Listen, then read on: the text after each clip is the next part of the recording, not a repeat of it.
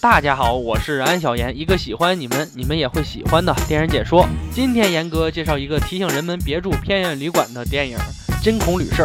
大家都知道，美国离婚率那是相当高的，往往美国离婚的人都比较正常的看待彼此。接下来要说的事儿，就是发生在一对即将要离婚的夫妻身上。两人打算善始善终，像以前一样再来一次深夜的冒险自驾游，结束多年的夫妻生活。这个男人啊，今天突发奇想，不走洲际公路，打算走小路，抄近道，赶快结束旅程。说来也奇怪，汽车行驶了一会儿，突然发生了故障，没办法继续开了。他们只好来到了荒郊野岭唯一一个奇怪的破旧旅馆来住一晚上。遇到了正在看重口味影片的旅店老板。妻子并不打算住在这个奇怪的地方。要不说啊，人的第六感还是很强的。但她即将离婚的丈夫还是坚持要住在这里。没办法，她也跟着进了客房。屋子里啊破旧不堪，看水龙头冒出的水就知道这里已经很久没有人住过了。刚打算休息，就发现有人叮咣叮咣的在敲门。丈夫就出门去查看，并没有发现有人。可砸门的声音啊，那是不断的出现。他们就像在一个盒子里面，上上下下，左左右右，B A B A，到处都是声音，叮咣叮咣，给这两个夫妻吓的，想着以前住旅馆也没有这么害怕呀。最后男主终于忍受不了，去找老板投诉，还让老板拿着枪去房间看看，老这样也睡不着觉啊。看来还真管事儿，噪声马上就没有了。漫漫长夜，这对夫妻也即将离婚，也没有心思做一些不可描述的事情，所以闲着蛋疼的男主就找来一本录像带，在电视上放了起来。他这一放不要紧，录像带里面的内容就是相当残忍的杀人录像。男主仔细一看，才发现这他妈怎么和现在他们住的客房一模一样？还算心思缜密的男主啊，通过录像里面的拍摄角度，发现，在他们这个房间里有很多隐藏着的摄像头。他们终于肯定了，这他妈原来是家黑店。他们偷拍住店的旅客，然后将他们残忍杀死。满足他们变态的思想，赶紧想办法逃走。可是店员被他们突然做了手脚，看这样他们要行动了。随后几个戴面具的人出现，他们和录像里面的人啊一模一样，可能是为了剧情需要。在目前这个机不离手、手不离机的时代，男主的手机却不幸丢失了，没办法报警。随后他跑到一个电话亭拨打九幺幺，可这个电话是内线，是旅店老板接到他的电话。原来这里的一切都在他们掌握之中。一辆汽车突然撞了过来，男主腿脚还算利索，直接跑回了女主那里。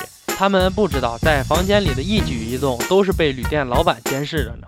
这简直就是一场现场直播，这夫妻俩也不傻，你监控着，那他们就用遮挡物遮挡住摄像头，这样能让他们有一些准备。在厕所的一个角落，他们俩发现一处密道，原来这里就是偷偷潜入房间里杀他们一个措手不及的通道。看来这伙人不仅以杀人为乐，而且前期准备也是非常充分的，有这精力干啥啥不成啊？还玩杀人，真是佩服他们的想法。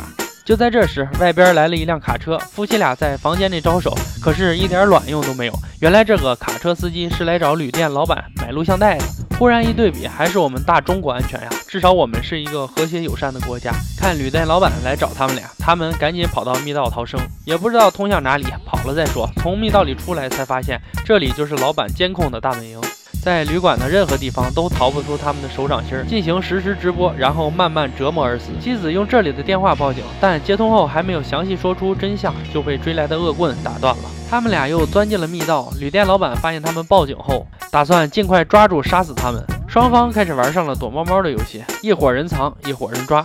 他们玩累了，就躲到一间客房里。幸运的是，他们打完电话之后，还真的有一辆警车开过来检查了，要带他们离开。可是刚要走，汽车就被那伙人动了手脚，无法启动。警察下车检查时，就被旅店老板一伙人用刀子直接见他去见阎王了。逃命不成的夫妻二人再次返回客房，丈夫伪造了从窗户逃跑的线索，还把女主的衣服撕开了一块，挂在了玻璃上，最后把妻子藏在了天花板之中。然后男主打算到旅馆墙上取那个手枪和他们拼了。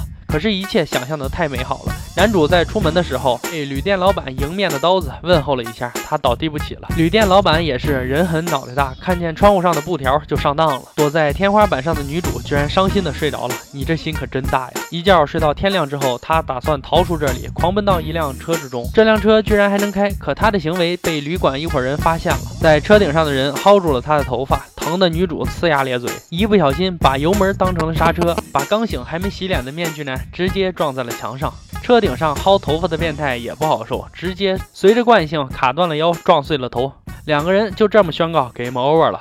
女主来到旅店面前，想再次报警，打算拿起挂在墙上的手枪，可身高是硬伤啊，踮起脚够不着，你可以跳起来拿呀。老美这智商也是够可以的了。就在这时，被旅店老板突然放倒，左一拳右一拳的招呼着女主，并且还拿出摄像头记录她残暴的一幕。他们这个敬业精神也值得让我佩服，越拍越激动，越激动揍得越狠呐。女主也是成年人，她也知道男人哪里脆弱，一脚踢中了旅店老板的二当家。缓解过来的店老板还想拿枪杀掉女主，但女主早已捡起手枪，砰砰砰砰。女主四枪连射，一枪还打在了玻璃上，另外三枪打到了店老板的胸膛，结束了这个变态杀人狂的一生。随后，女主发现自己的丈夫居然还没有死，她现在是失血过多昏迷了，赶紧报警，请求警察和医生的来救援。荒郊野岭，车坏了，就算是在车里，也不要到这种不安全的地方投诉，简直太危险了。我是严哥，我们明天见，拜拜了您呢。